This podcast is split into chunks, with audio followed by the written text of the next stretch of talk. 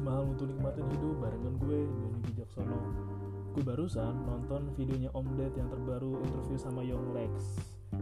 Di awal-awal video mungkin di seperempat video ya karena bahas episode berikutnya beda. Ngebahas soal video yang viral. Ada anak yang ngeplak kepala ibunya.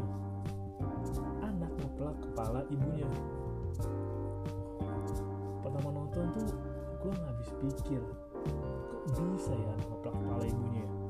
tapi kalau lihat ke belakang ada anak yang minta ibunya atau mungkin ibu-ibu guyur-guyur. Mungkin emang hal beda. Nggak ada kontak fisik tapi konteksnya adalah anak yang maksa orang lebih tua. Tapi ini sampai dikeplak. Kalau diguyur kan oke nggak ada interaksi walaupun emang sakitnya sama tapi ini dikeplak langsung di kepala gila men. Anak ngeplak kepala ibunya. Ada suara rekaman lu bisa lihat sih. Di YouTube lo bisa lihat. Tadi gue juga sempat baca beritanya di Tribun News Jawa Timur. Agak bikin kesel ya. Jengkel. Lo ngeliat kayak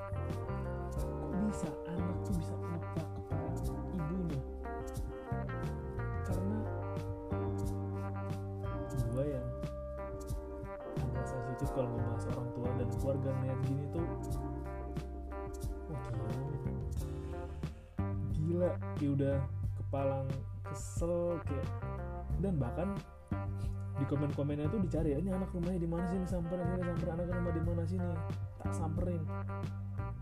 Wah tak pukuli bahkan wah dipukuli juga ah masih nggak ngaruh. Dan ternyata setelah gue baca artikelnya karena kan gue mencoba untuk merespon terlalu banyak sebelum gue tahu rincian informasinya kan? Ya jangan berkesimpulan utuh atas informasi yang sepotong atau setengah. Gue cari tahu videonya. Gue telusuri dulu gue baca tadi Tribun News Jawa Timur. Ternyata itu video belum lumayan lama. Itu video April berarti masih April Maret April 2022 belum lama sih dan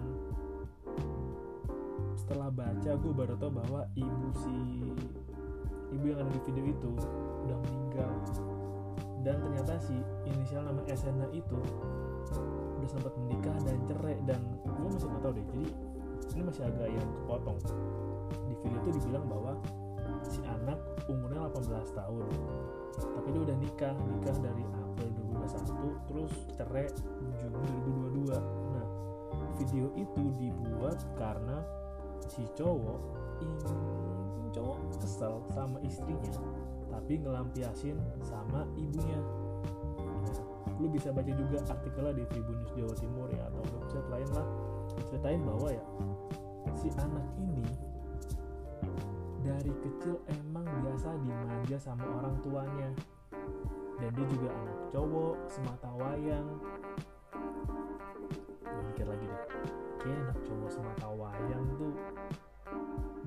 dimanja nggak bakal sampai ngeplak kepala deh. Nggak ada kayak temen gue yang cowok anak tunggal nggak nggak bisa sampai ngeplak kepala. Kalau ngebantah tipis-tipis kayak ah ah, udah ntar aja lah udah nanti aja. Ih, masih wajar tapi ngeplak ngeplak. Dan katanya si istri juga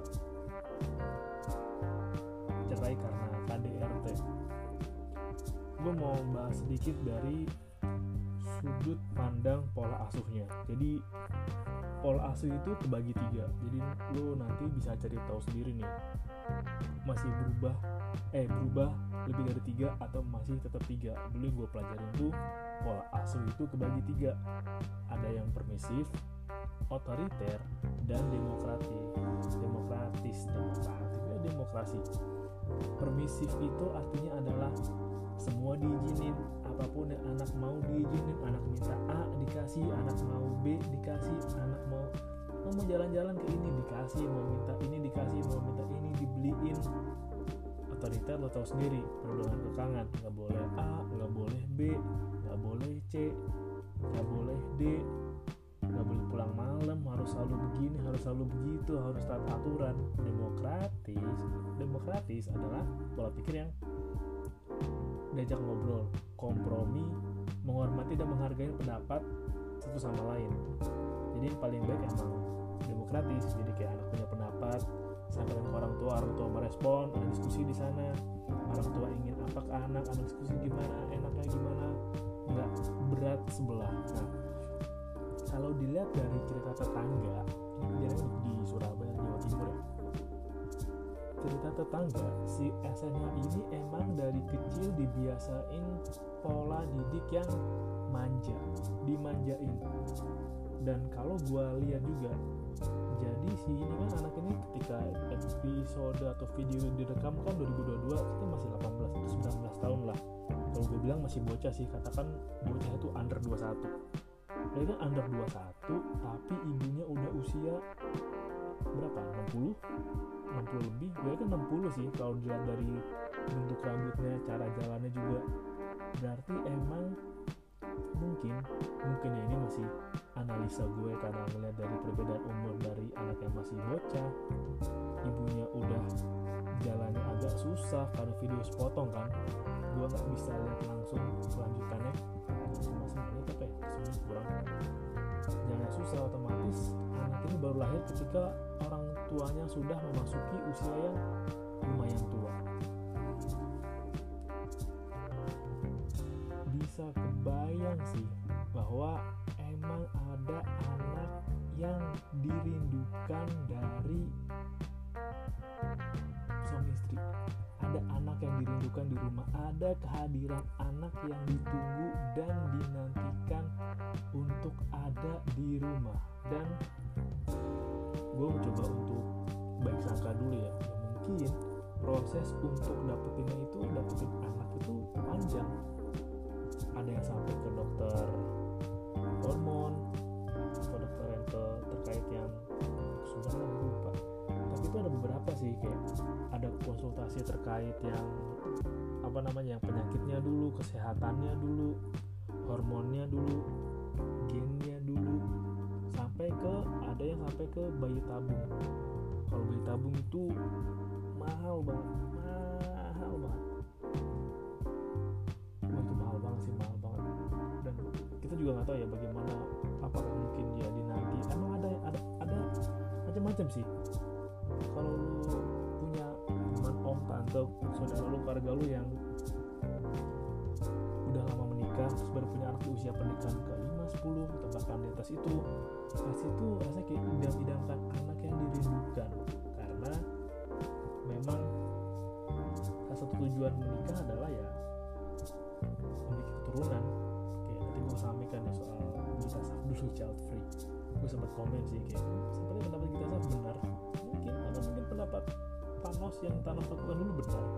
Tapi kita harus mencoba lihat dari perspektif yang lain baca juga. Kenapa pasangan itu merindukan anak? Karena bangunan yang megah bangunan mewah itu terasa sepi. Sepi kalau nggak ada anak kecil nggak ada suara interaksi di sana nggak ada yang ketawa nggak ada yang nangis nggak ada coret-coret nggak ada berantakan. Ada yang merasa sepi kalau nggak ada suara-suara itu. Dan tentunya adalah punya anak untuk pertama melestarikan keturunan kedua untuk menjaga harta dan yang ketiga untuk salah adalah mendelegasikan impian dari orang tuanya salah satunya ya. Nah kalau bisa dilihat kalau tetangga bilang bahwa anak itu dimanja berarti memang ya benar dimanja. Mungkin ada juga anak yang dimanja anak tunggal juga ada yang dimanja tapi nggak sampai ngeplak nggak sampai noyor dorong orang tua? Enggak sih. Kecuali ah ini sih. Jadi di psikologi itu gue ingat dulu pernah debat sama dosen gue kayak, oh dia ada perdebatan di kelas deh uh, sifat manusia itu adalah natur atau nurtur dulu gue nyebutnya kalau diterjemahin itu alami dan kecap. Apa kecap ya? Banyak kocak deh. Dulu kan materi kita bahasa Inggris kan. Terus dibahas. Nah jadi ada debat tuh manusia itu bawaan asli kayak emang karena lingkup alam gen gitu atau karena emang kecap. Kecap? Hah, kenapa kecap? Kedelai. Ya itu kata buku translate. Lalu jangan beli setengah-setengah. Kenapa kecap? Anjing lucu atau karena emang lingkungan sekitar. Nah gue dapat gambaran sedikit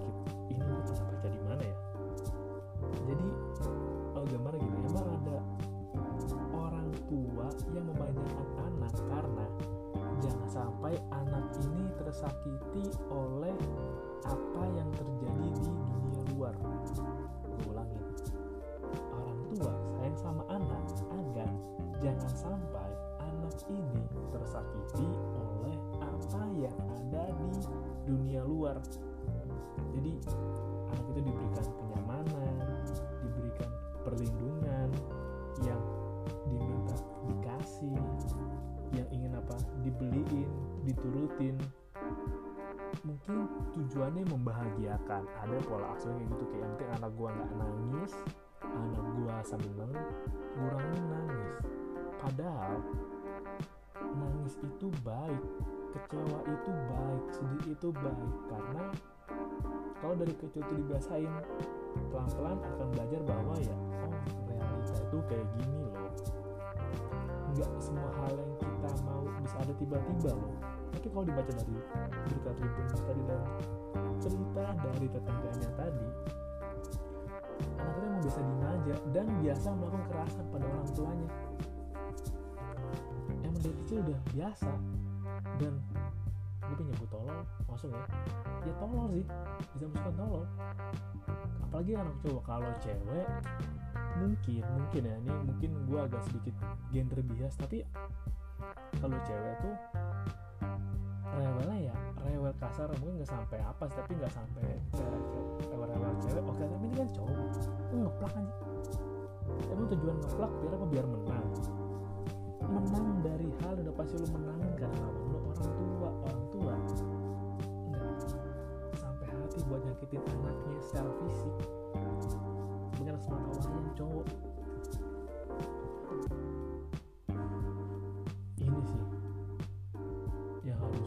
diwaspadain kalau lo tahu ada tetangga lo keluarga lo masih nerapin pola asuh yang ketika anaknya jatuh terus ubinnya salah nih uh ubinnya jahat. Atau anaknya kepentok tiba-tiba anak kepentok meja terus ibunya bilang atau mbahnya bilang hmm, mejanya bandel banget sih kenapa mejanya di sini? Mejanya ngalangin kamu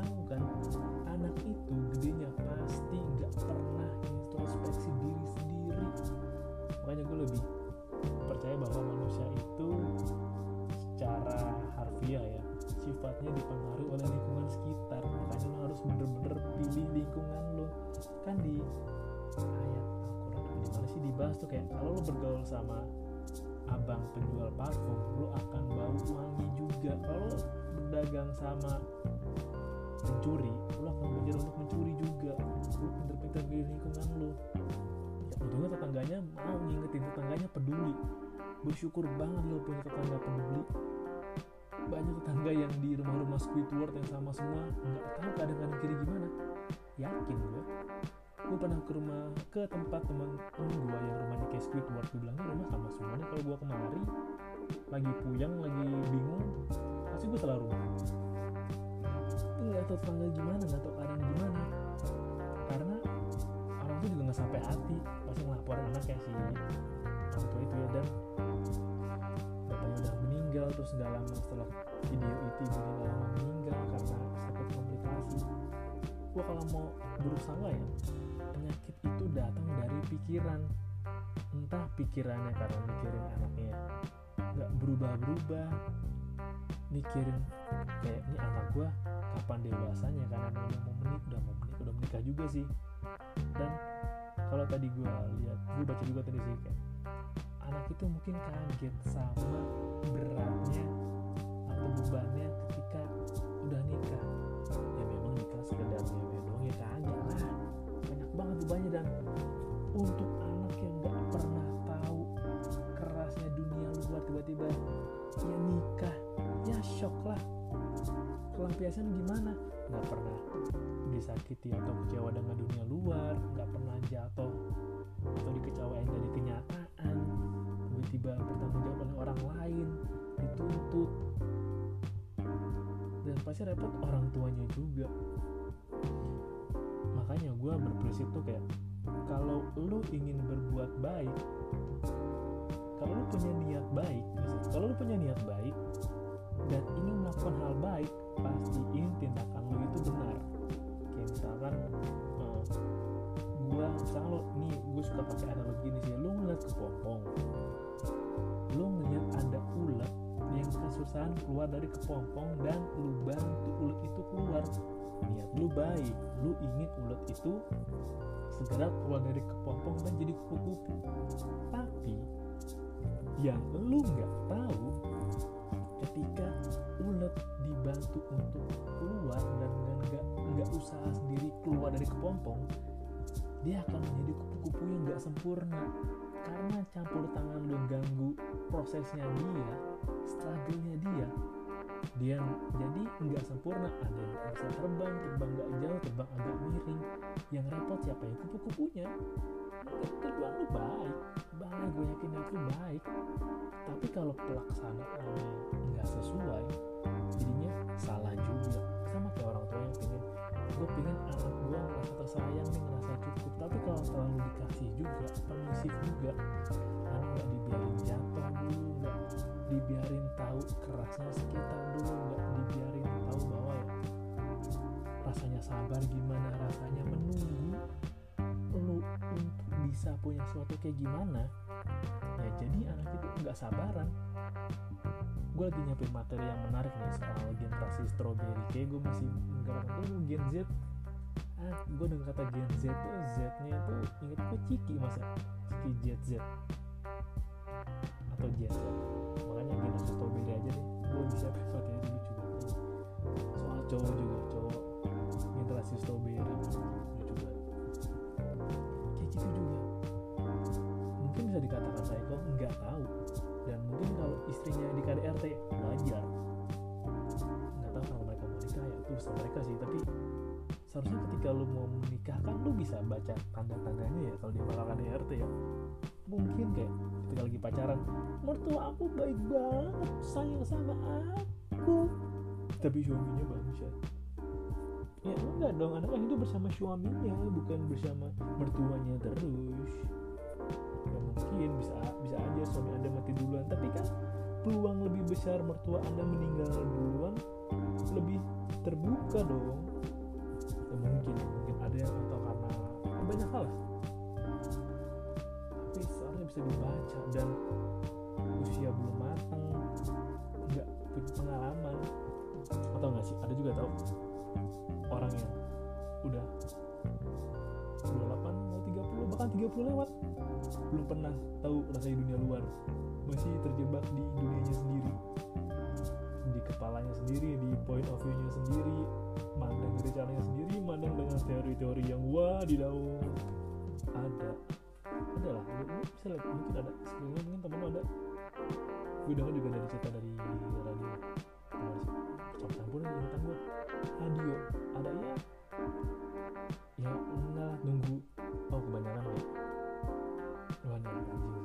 ketemu orang yang kenapa lo nggak bergerak? Kenapa lo nggak ini? Kan lo pingin ini. Nih menunggu waktu yang tepat menunggu momentumnya. Oh lalu jangan lu dengerin. Jangan lu jadi teman deket lu jauh-jauhin aja jangan sekedar kenal aja. Gue mencoba netral sih. Walaupun dalam hati kesel banget gila kan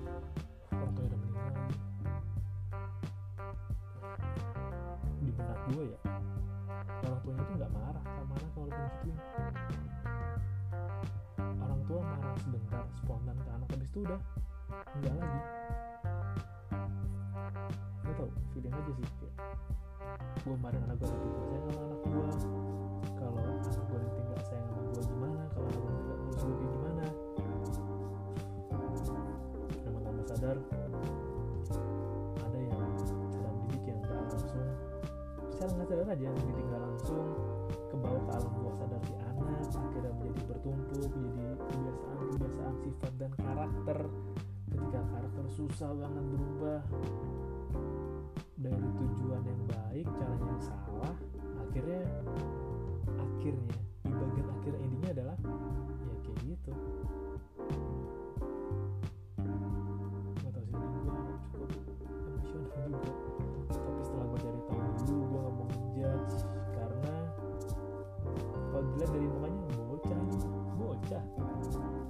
bocah. Walaupun emang udah bisa kena tindak pidana kekerasan gitu ya. Penganiayaan terhadap orang tua lah tapi orang tua udah meninggal. Gue tahu ya anak anak ini ada rasa nyesel nggak pernah ngeplak kepala orang tua yang dulu gue nggak tahu rasanya. Takutnya ya takut gue nih takut gue amit amit jangan sampai deh. Anak yang udah ngeplak orang tuanya itu ketika orang tuanya udah meninggal nggak nyesel nggak kecewa sama sendiri karena berpikir bahwa orang tuanya salah.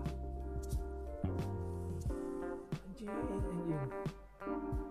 Ah satu lagi. Kalau punya tambahan punya temen yang udah mau kepala 30 mungkin masih punya pola pikir bahwa ya gua kan nggak bisa dilahirin itu dengan jaga jarak deh sama dan jangan tergam jangan terlalu gampang terbawa emosi ketika lu menonton video yang sepotong. Bisa jadi bahwa nggak sesuai dengan kenyataannya bisa jadi loh. Ada yang dari cara sudut pandang rekam yang beda atau ada yang sekedar gimmick sudut acting hati-hati aja lah.